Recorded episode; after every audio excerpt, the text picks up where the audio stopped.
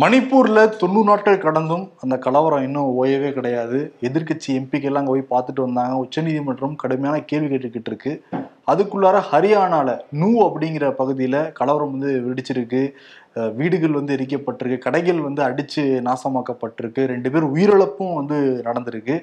இதை வச்சு சத்யபால் மாலிக் ஜம்மு அண்ட் காஷ்மீருடைய முன்னாள் ஆளுநராக இருந்தவர் இவர் ஏற்கனவே என்ன சொல்லியிருந்தாருன்னா தேர்தலுக்காக அந்த வெற்றிக்காக பிஜேபி என்ன வேணாலும் பண்ணும் மோடி என்ன வேணாலும் பண்ணுவார் அப்படின்னு சொல்லிட்டு இருந்தார்ல இப்ப இந்த நூறு நடந்த கலவரத்தை பத்தி சொல்லியிருக்காரு. இது வந்து திட்டமிட்டு பிஜேபியால உருவாக்கப்பட்ட ஒரு கலவரம் தான் இது ஒரு தொடக்கம் தான். ரெண்டாயிரத்தி இருபத்தி நாலு தேர்தல் வர வரைக்கும் இதை இந்தியா முழுவதும் கொண்டு போவாங்கிற அதிர்ச்சிகரமான தகவலை வந்து வெளிப்படுத்தி இருக்காரு ம். இன்னும் நிறைய தகவலை சொல்லியிருக்காரு. அதுல கேட்க கேட்க அதிர்ச்சிகரமா தான் இருக்கு. ஆமா அதுல என்ன சொல்றாருன்னா அந்த இந்தியாவோட தேசிய பாதுகாப்பு ஆலோசகர் அஜித் தோவால் வந்து அடிக்கடி யுஏஇக்கு போறாரு. எதுக்கு போறாரு அப்படின்னா நம்ம இந்திய படைகள் வந்து பாகிஸ்தான் ஆக்குபைட் காஷ்மீருக்குள்ள போனாங்கன்னா பாகிஸ்தான் திருப்பி அடிக்கக்கூடாதுன்னு யுஏஇ கவர்மெண்ட் வந்து பாகிஸ்தானுக்கு ஒரு நெருக்கடி கொடுக்கணும்னு வேண்டுகோள் வைக்கிறதுக்காக தான் போயிட்டு இருக்காரு ம். அப்படி நடந்துச்சுன்னா அவங்க கொஞ்ச நாள் இந்த தேர்தலுக்கு முன்னாடி பாகிஸ்தான் ஆக்குமைட் காஷ்மீர்ல வந்து நம்ம இந்தியன் ஆர்மியை கொஞ்ச நாள் ஒரு நாடகம் நடத்த வச்சுட்டு அதை வச்சு ஜெயிக்கலாம்னு பாக்குறாங்க அப்படின்னு கூட அவர் ஒரு குற்றச்சாட்டு வைக்கிறாரு. பிஜேபியோட முக்கியமான தலைவர் யாராவது கொல்லப்படலாம் தேர்தலுக்கு முன்னாடி அப்படிங்கிற ஒரு அதிர்ச்சி தகவலையும் சொல்றாரு. இல்ல ராம் மந்திர்ல பாம் போடுவாங்க. என்ன வேணா பண்ணுவாங்க ஜெயிக்கிறதுக்காக பிஜேபின்னு தான் அவரோட குற்றச்சாட்டு எல்லாமே இருக்குது. ஆனா சத்யபால் மாலிக்கு தொடர்ந்து பிஜேபி அரசாங்கத்துக்கு எதிராக மோடி அமித்ஷாக்கு எதிராக கருத்துக்களை வச்சுக்கிட்டு இருக்காரு. பட் இந்த செய்தி ஸ்ட்ராங்கா ஏதாவது சொன்னாங்கன்னா அதையும் நம்ம வந்து பகிர்ந்து கொள்ளலாம். கண்டிப்பா. ஆனா அவர் வந்து சாதாரண ஆள் கிடையாது. ஒரு கவர்னராக இருந்தவர். அந்த புல்வாமா தாக்குதல் நடந்தப்ப அந்த சமயத்தில் கவர்னராக இருந்தவரையும் நம்ம குற்றச்சாட்டு வைக்கிறப்ப. நம்ம பகிர்ந்து கொள்ளதான் வந்து வேணும். கண்டிப்பா. இன்னொன்னு மோடி அமித்ஷாவோட ரொம்ப நெருங்கி இருந்தவர் தான். பிஜேபியில ரொம்ப காலம் பயணப்பட்டவர் தான். ஆனா எதிர் திசையில இருந்து இன்னுமே ரியாக்ஷன் இப்போ வரையும் வரல. நம்ம அதை வெயிட் பண்ணி தான் பார்க்கணும். இன்னொரு பக்கம் வந்து உச்சநீதிமன்றமே அந்த ஹரியானா கலவரத்துல வந்து தலையிட்டு இருக்காங்க என்ன காரணம் அப்படின்னா அந்த விஸ்வ இந்து பரிஷத் அவங்க வந்து ஹரியானால அந்த ஊர்வலத்தை தொடங்கினாங்க. தொடங்கி வச்சது பாஜகவோட மாவட்ட தலைவர் கார்கி கக்கார் அப்படிங்கிறவர். அந்த தொடக்க விழால வந்து சில பேசின வீடியோக்கள் வந்து வைரல் ஆகிட்டு இருக்கு அதுல மத வெறுப்பை தூண்டுற மாதிரி இஸ்லாமியர்களுக்கு எதிராக நிறைய பேசியிருந்தாங்க. அதுக்கப்புறம் அந்த ஊர்வலத்துல உள்ள வீடியோஸும் இப்போ வெளியானதுக்கு அப்புறம் கோர்ட்ல சில மனுக்கள் வந்து போடப்பட்டிருக்கு. அந்த வன்முறையை ஒட்டி சில போராட்டங்கள் பல்வேறு மாநிலங்களையும் நடந்துட்டு இருக்கு விஸ்வ இந்து பரிஷத்தும் பஜ்ரங் தளும் நடத்திட்டு இருக்காங்க அதுலேயுமே வந்து மத வெறுப்பை தூண்டுற மாதிரியான இஸ்லாமியர்களுக்கு எதிரான கோஷங்களை வந்து அவங்க வச்சுக்கிட்டு இருக்காங்க இந்த வீடியோஸ்லாம் பாருங்கன்னு வீடியோவுமே அந்த மனுவோட சமர்ப்பிச்சிருந்தாங்க. இதை பார்த்த உச்சநீதிமன்றம் என்ன சொல்லியிருக்காங்கன்னா மத வெறுப்பை வந்து தயவு செஞ்சு கட்டுப்படுத்துங்க. இல்லைன்னா பரவிரும். அப்படிங்கிற மாதிரி எச்சரிக்கை விடுத்து மூன்று மாநில காவல்துறைக்கு நோட்டீஸ் அனுப்பிச்சிருக்காங்க. ஹரியானா அப்புறம் டெல்லி அப்புறம் உத்தரப்பிரதேசம். இங்கெல்லாம் வந்து அந்த ஒரு பதற்றமான சூழல் வந்துடக்கூடாது அப்படின்னு வந்து உச்சநீதிமன்றம் சொல்லியிருக்காங்க. உச்சநீதிமன்றம் எல்லா விஷயங்களையும் பதறாங்க. அதை வந்து பார்க்க முடியுது. சந்திரசூட் அமர்வு வந்து மணிப்பூர் டிஜிபியா இருக்கட்டும் அந்த கவர்மெண்டா இருக்கட்டும் உண்டு இல்லைன்னு வந்து பல கேள்விகள் சரமுறையா கேள்வி கேட்டுட்டு இருக்காரு ஹரியானா கவர்மெண்ட்டே பல கேள்விகள் முன் வச்சிருக்காங்க. ஆனா கூட பிஜேபி தலைமை அப்படி கிடையாது. நாங்க எல்லா மத்தையும் அனுசரிச்சு தான் போறோம் அப்படிங்கிற மாதிரி பிரதமர் மோடி என்ன பண்ணியிருக்காரு? இந்த ரக்ஷா பந்தனுக்கு இஸ்லாமிய சகோதரிகளையும் கூப்பிட்டு நீங்க விழா நடத்துங்க. அப்படின்னு என்டிஏ எம்பிக்களுக்கு அறிவுரை சொல்லியிருக்காரு. ஓகே அது நல்ல விஷயம்தான். பட் அதுவுமே கரெக்டாக நடக்கணும் அப்படிங்கிறது ஆமா. தான் ஆனா நிச்சயம் இந்த மாதிரி பிரதமர் மோடி சொன்னா வரவேற்க வேண்டியதான் ஏன்னா வந்து செக்குலர் கண்ட்ரி தான் வந்து இந்தியா. ஜாதி மதம்லாம் எதுவும் பார்க்காம எல்லாருமே சகோதரத்துவமா தான் நம்ம வாழ்ந்துகிட்டு இருக்கோம் இங்க. ம். ஆனா சில பேர் வந்து இதை வெறுப்பு பிரச்சாரமா மாத்தி நாட்டை துண்டாட நினைக்கிறத பிரதமர் மோடி அனுமதிக்க கூடாது. அதை என்டிஏ எம்பி கிட்ட சொல்றதோட கட்சிக்காரங்கிட்ட வந்து சொல்லணும் ஏன்னா ராஜஸ்தான்ல கூட நேத்து வந்து இந்த பஜ்ரங் ம். இந்த விஸ்வ இந்து பரிஷத்துல சேர்ந்தவங்க நிறைய பேர் கத்தி எடுத்துட்டு கத்தினா ஒரு. பத்து இருபது பேர் கிடையாது. ஒரு நூறு இருநூறு பேர் ஒரு சின்ன குருவால் மாதிரி வச்சு கோஷம் போட்டுட்டு இருக்காங்க அங்க. ம், ஆமா. இதெல்லாம் பாக்குறப்ப பதவியப்பா தான் இருக்கு நமக்கே. கண்டிப்பா. அதான் காங்கிரஸ் என்ன சொல்றாங்கன்னா நாங்க வந்து இப்படித்தான் சொன்னோம் கர்நாடகால. பாப்புலர் ஃப்ரண்ட் ஆஃப் இந்தியாவா இருந்தாலும் சரி பஜ்ரங் தளா இருந்தாலும் சரி மத வெறுப்பை தூண்டினா நாங்க பேன் பண்ணுவோம்னு. அப்ப பிரதமர் மோடி வந்து இல்ல ஓட்டு போறதுக்கு முன்னாடி ஜெய் பஜ்ரங் பலின்னு கத்திட்டு ஓட்டு போடுங்கன்னுலாம் சொல்லிட்டு போனாரு. இப்ப பாருங்க இந்த கோஷங்களாலே பல கலவரங்கள் நடந்துட்டு இருக்குன்னு காங்கிரஸ்ல இருந்து சொல்லிட்டு இருக்காங்க. பார்க்கணும். ஆனா இதெல்லாம் இனிமே நடக்கக்கூடாது. ரொம்ப கண்ட்ரோல் பண்ண வேண்டியது அவசியம். பிஜேபி அரசாங்கத்தை வீழ்த்துவோம். ரெண்டாயிரத்தி இருபத்தி நாலு எங்களுக்கு தானே இருபத்தாறு எதிர்க்கட்சிகள் ஒன்று சேர்ந்திருக்காங்க. அதுல ஒரு கட்சி தான் தேசியவாத காங்கிரஸ். அதுலயே இப்ப ரெண்டு பிரிவா பிரிஞ்சிருக்காங்க. அஜித் பவார் சரத் பவார்னு. ம். ஆனா இருபத்தாறு கட்சிகள மிக மூத்த தலைவரா சரத் பவார் தான். இவங்க தான் வந்து பிரதமர் மோடிக்கு எதிராக தொடர்ந்து பேசிக்கிட்டு இருக்காங்க. எதிரெல்லாம் செயல்பட்டுக்கிட்டு இருக்காங்க. ஆனா சரத்பவார் என்ன பண்ணியிருக்காருன்னா நேத்து மகாராஷ்டிரா வந்திருக்காரு பிரதமர் மோடி. விருது வாங்குறதுக்காக. பார்லிமெண்ட் போக மாட்டேங்கிறாரு மணிப்பூர் போக மாட்டேங்கிறாரு ஆனா விருது வாங்குறதுக்கு மகாராஷ்டிரா வராரு. ம். அந்த விருது விழாவுல கலந்துக்கிற சரத்பவார் அப்படியே பிரதமர் மோடி கிட்ட சிரிச்சு பேசுறதா இருக்கட்டும் ஒரு வாழ்த்துறதா இருக்கட்டும்ங்கிற மாதிரி அந்த போட்டோ காட்சிகள் வீடியோ காட்சிகள்லாம் வெளியாகிருக்கு ம். இப்ப இத பாக்குற இருபத்தஞ்சு எதிர்க்கட்சிகள் என்ன நினைப்பாங்க? மக்கள் என்ன நினைப்பாங்க? அப்ப எதிர்க்கட்சிகள் கிட்ட ஒரு ஒற்றுமை இல்ல போல. உண்மையாலேயே மனசார சரத்பவார் நினைக்கல போலங்கிறதானே தெரியுது. ஆமா அதே மாதிரி வந்து சிவசேனா காங்கிரஸ்லாம் முத நாள் நைட்டே ஃபோன் பண்ணி சொல்லியிருக்காங்க. இல்ல போவேணாம் அவர் போனா சரியா இருக்காதுன்னு. அதுக்கெல்லாம் பெருசா ரெஸ்பாண்ட் பண்ணாம தான் அங்க போய் உட்கார்ந்துருந்துருக்காரு. அங்க பிரதமர் மோடி மட்டும் இல்ல அங்க ஏக்நாத் ஷிண்டே வந்திருந்தாரு. அப்புறம் துணை முதலமைச்சர் தேவேந்திர ஃபட்னாவிஸ் அஜித் பவார்னு இவர் சண்டை போடுற எல்லாருமே வந்திருந்தாங்க. அதுல இவர் மட்டும் போய் தனியா உட்கார்ந்திருந்தாரு. அந்த எதிர்க்கட்சிகள்ல இருக்கிற வரிசையில இருக்கிறவர் இவர் மட்டும்தான். மத்த எல்லாம் ஒரே அணியில இருக்கவங்க தான். அதனால வந்து ஒரு சலசலப்பு இருக்க மாதிரி தான் தெரியுது இந்த தேசியவாத காங்கிரஸ். ஒருவேளை பிளாக் ஷிப்போ சரத்பவார் ஆமா. ஏன்னா அந்த பாட்னால நடந்த கூட்டத்துல ம். சரத்பவார் கூட பிரஃபுல் பட்டேலும் போயிருந்தாரு. அப்புறம் பத்து நாள் கழிச்சு பிரஃபுல் பட்டேல் இந்த பிஜேபி சீட் வந்துட்டாரு. அப்ப எல்லாம் சொல்றதுக்கு ஒரு ஆள் வச்சிருக்காங்கன்னு தானே தெரியுது. ஆமா ஒரு ஸ்பை மாதிரி உள்ள வச்சிருக்காங்களா அப்படிங்கிறது ஒரு சந்தேகம். ஏன்னா நேத்து ஈவினிங் அங்க இருந்தாரு. மோடி கூட. இன்னைக்கு காலையில ஒரு பதினொன்று நாற்பத்தஞ்சு குடியரசுத் தலைவர் சந்திக்க போனாங்க. அந்த இருபத்தாறு கட்சிகள். ஒரு முப்பத்தோரு எம்பிக்கள். அதுல முதல் ஆளா உட்காந்துருக்காரு சரத் பவார். நீங்க மோடியை பேச வச்சே தீரணுங்க அப்படின்னு சொல்லி ஆக்கே பேசிக்கிட்டு இருக்காரு. எஸ் எஸ் எஸ் இஸ் ரைட்டுங்கிற மாதிரி சரத் பவார் கரெக்டா பிரசிடென்ட் ஆப்போசிட்ல உட்காந்துருக்காரு. எப்படி ஒரே மனுஷன் ரெண்டு நிலைப்பாடு எடுக்க முடியுங்கிறது புரிஞ்சுக்கவே முடியல. ஆனா இன்னைக்கு வந்து கார்கே வந்து நிறைய விஷயங்கள் சொன்னாரு பிரசிடென்ட் கிட்ட. ஆமா. பிரைம் மினிஸ்டர் வந்து நடவடிக்கை எடுக்கணும் பார்லிமெண்ட்டுக்கு வரணும் நாங்க அங்கெல்லாம் போய் ஆய்வெல்லாம் நடத்திட்டு வந்திருக்கோம் அப்படிலாம் சொன்னாங்க.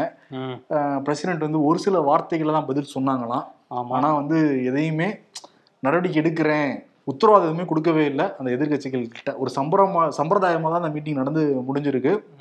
இந்த எதிர்க்கட்சிகளை பத்தி பேசுறப்ப சந்திரசேகர் ராவ் இருக்காருல்ல அவர் இப்பதான் வாய் திறந்திருக்காப்புல.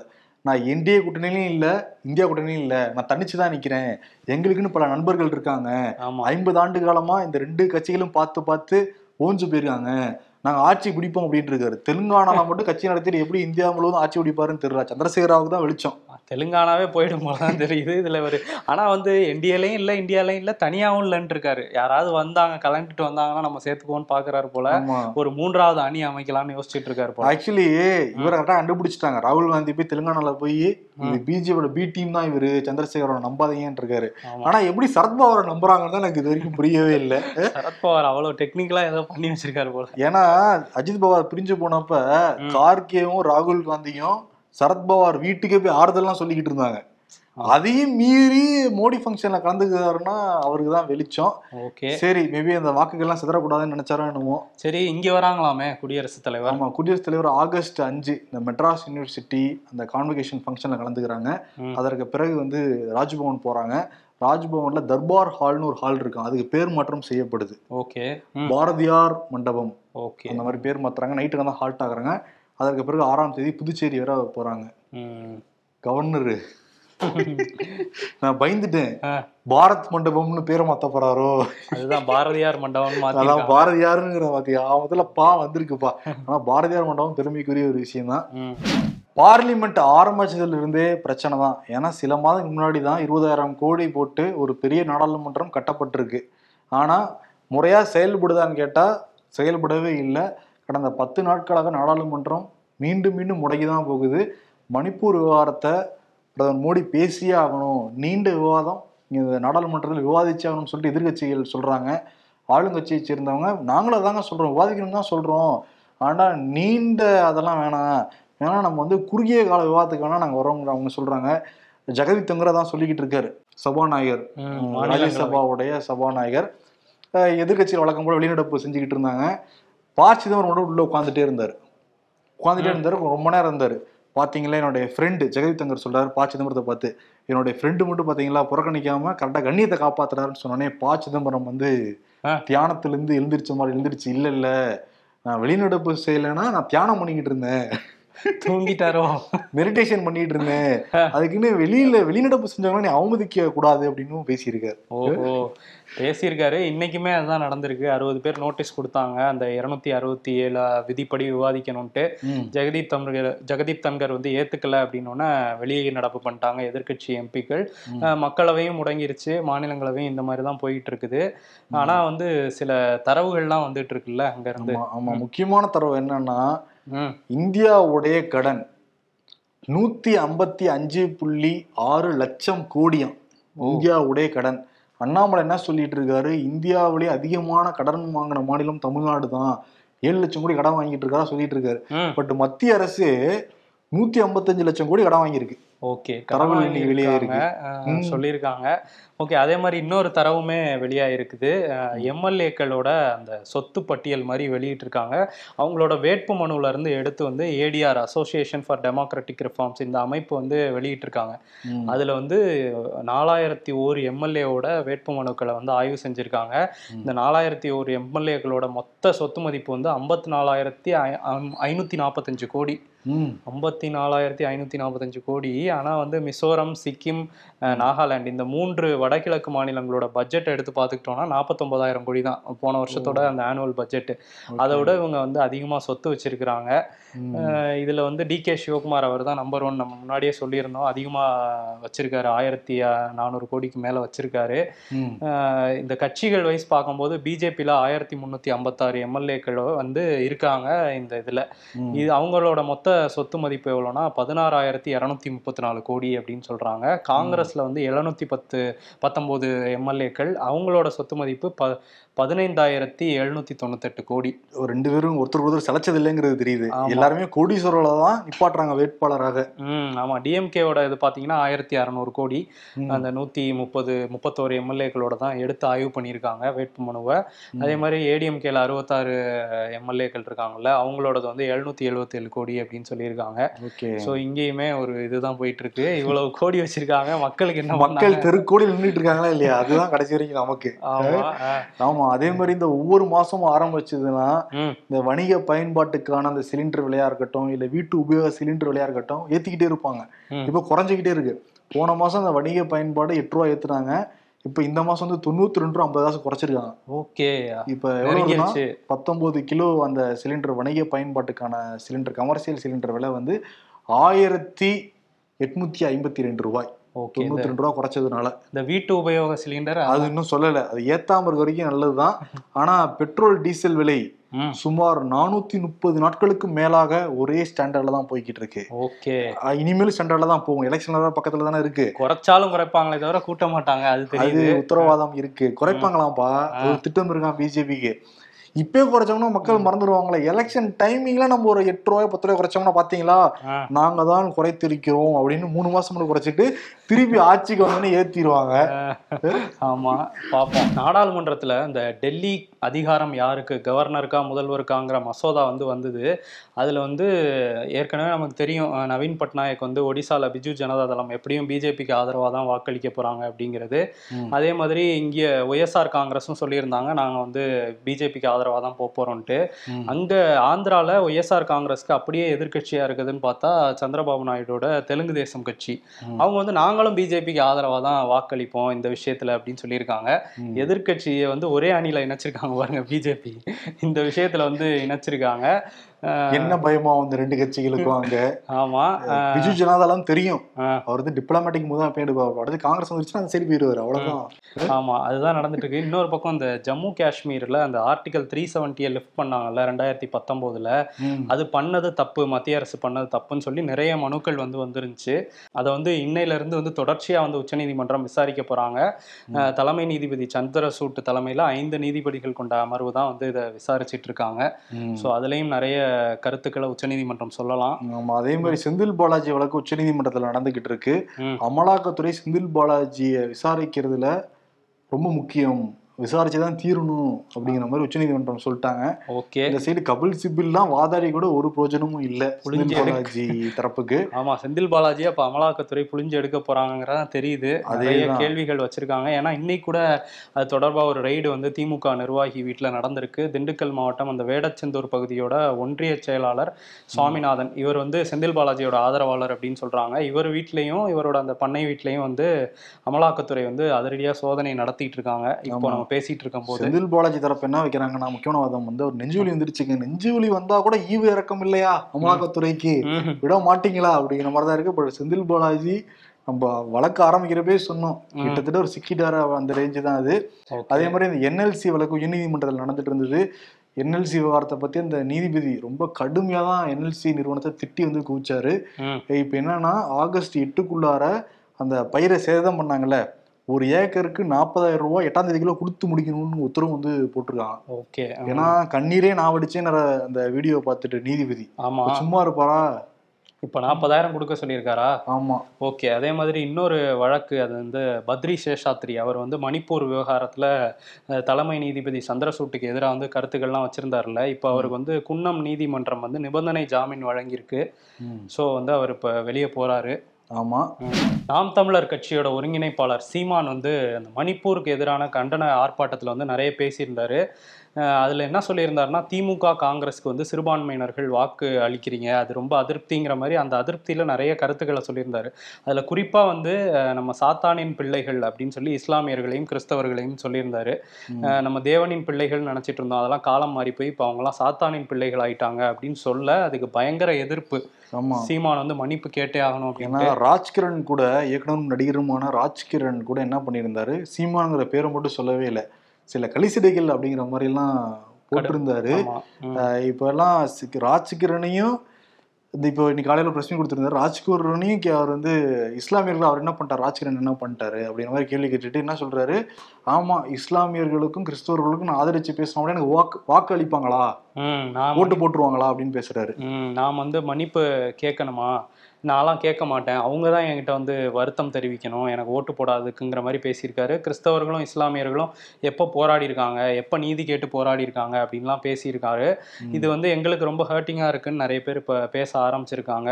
ஏன்னா வந்து பாபர் மசூதி இடிப்பில் வந்து கரசேவர்களுக்கு கரசேவர்களுக்கு வந்து துணை நின்றதே காங்கிரஸ் தான். பிஜேபிக்கும் காங்கிரஸ்க்கும் பெரிய வேறுபாடுலாம் கிடையாது. எங்களோட மக்களை வந்து ஈழத்தில் கொல்லும் போது வந்து அதுக்கு துணை போனது காங்கிரஸ் அரசு அப்பயும் வந்து திமுக வந்து இவங்களுக்கு துணை போனாங்க. இவங்க ரெண்டு பேருக்கும் நீங்க ஏன் வாக்கு போடுறீங்க? அப்படிங்கிற மாதிரி இன்னைக்குமே கடுமையான கேள்விகளை வந்து எழுப்பியிருக்காரு. கேட்டிருக்காரு. ஆனா வந்து எல்லாமே வாக்காதான் பாக்குறாருங்கிறது தெள்ள தெளிவா தெரியுது இல்ல சீமான் நான் உங்களுக்கு ஆதரிச்சு பேசணும்னா எனக்கு வாக்கு போட போறீங்களா? ஓட்டு போட போறீங்கன்னா என்ன அர்த்தம் அப்ப அது? ஆமா அன்னைக்குமே வந்து மணிப்பூர் மக்களுக்கு நம்ம இங்க போராடுறதுனால நமக்கா ஓட்டு போட போறாங்க அப்படிங்கிற மாதிரி வச்சிருந்தாரு. எல்லாமே வாக்கு அரசியல் தானே அப்ப மக்களுக்கு சேவை பண்றதுக்காக நீங்க வரவே கிடையாதா? அப்படிங்கிற கேள்வி வந்து வருது. ஆமா. இருந்தாலும் இதுக்கு இப்ப நிறைய எதிர்ப்புகள் வந்து கிளம்பிட்டு இருக்கு. வரப்போற நாட்கள்ல இன்னும் வந்து சூடு கூட பிடிக்கலாம். அதே மாதிரி அண்ணாமலை அந்த பாத யாத்திரை கடந்த மூன்று நாட்களாக பத்து கிலோமீட்டர் கூட நடக்கவே இல்லையா அண்ணாமலை? அங்கிருந்து தரவுகள்லாம் அப்படிதான் சொல்லுது. ஏன்னா அண்ணாமலை தரவுகள் வேணா இருபதாயிரம் ரெண்டு லட்சம் இருக்கலாம். இன்னொரு விஷயம் என்னன்னா அந்த முதுகுளத்தூர் ஆ, அங்க போறப்ப அண்ணாமலை வரத்துக்கு கொஞ்சம் வந்து டிலே ஆயிருக்கு. அப்போ கூட பாஜக ஆட்கள் பஸ்ஸு வேன் எல்லாத்தையும் நிப்பாட்டிடுறாங்க. ஹெவி டிராஃபிக் ஜாம் ஆயிருக்கு. ஓ. லக்ஸ்போர்ட்லாம் ஃபுல்லாக வச்சிருக்காங்க அந்த ஏரியா ஃபுல்லாகவே விஏஓ ராஜேஸ்வரன் வந்து கேள்வி கேட்டதுக்கு பிஜேபி ஆட்கள் அவரை திட்டிருக்காங்க தரைக்குறைவாக ஓ. இப்போ அவர் போய் காவல்துறையில் புகார் கொடுக்க பிஜேபி நிர்வாகிகள் மீது வழக்குகள் பாய பாயப்பட்டிருக்கு. ம். விஏஓ கேள்வி கேட்டால் திட்டுவீங்களா? மிரட்டுவீங்களா? விஏஓக்கு இந்த நிலமா. ஆமா. இதுல வந்து டிராபிக் ஜாம் வேற பண்ணீங்கன்னா வர ஓட்டும் போகாம போயிரும் பாத்துக்கங்க. இப்ப திமுக வந்து ஃப்ளெக்ஸ் போர்டு வைக்கிறாங்க குடிக்கம் நட்டுறாங்கன்னு சொல்லிட்டு அண்ணாமலையே பல இடங்களில் பேசியிருக்காரு. பட் அண்ணாமலைக்கு ஃப்ளெக்ஸ் போர்டு வைக்கிறது மட்டும் அண்ணாமலை ஏத்துக்கிறாரா? ஆமா. அது ஒரு கேள்வியும் இருக்குது.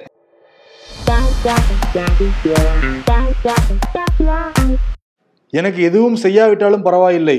என்னை வைத்து செய்யாமல் இருக்கலாம் அல்லவா அப்படின்னு கடவுள் கிட்ட கேக்குறாங்களாம். ஆமா.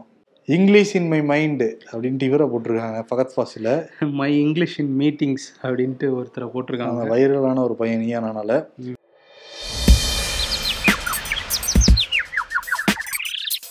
திமுகவின் ஊழல்கள் குறித்து பேசும் அண்ணாமலை அதிமுக முன்னாள் அமைச்சரின் ஊழல்கள் குறித்து பேசாதது ஏன்? சீமான்.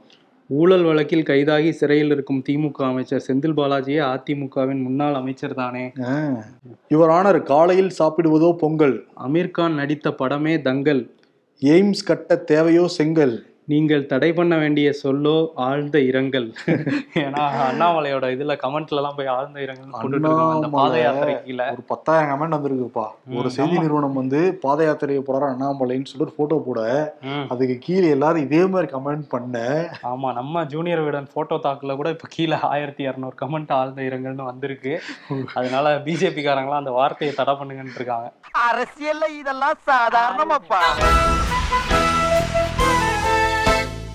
விருது இன்னைக்கு சீமானுக்கு. அவர் வந்து பேசுறப்ப மக்கள் எனக்கு நான் ஜெயிக்க கூட பரவாயில்ல. மக்களுக்காக நிற்பேன் மக்களுக்காக போராடுவேன். என் கடைசி காலம் வரை போராடுவேன். திராவிட கட்சியில ஒரு கூட்டணி வைக்க மாட்டேலாம் பேசிக்கிட்டு இருக்காரு. ஆனா இப்போ வந்து எனக்கு நீங்க ஓட்டு போட்டீங்களா? அப்ப ஏன் உங்களுக்கு சப்போர்ட் பண்ணணும்? அப்படின்னு நியாயத்தின் பக்கம் நிக்காம யாரு ஓட்டு போறாங்களோ அவங்க பக்கமே வந்து நின்று பேசினா அது அரசியலா? ஆனா முன்னாடியே வந்து இவங்களுக்கு ஆதரவாலாம் பேசியிருக்காரு. இஸ்லாமிய சகோதரர்கள்லாம் பேசிட்டு இப்போ வந்து நீங்க என்ன எனக்கு ஓட்டு போட்டீங்களா?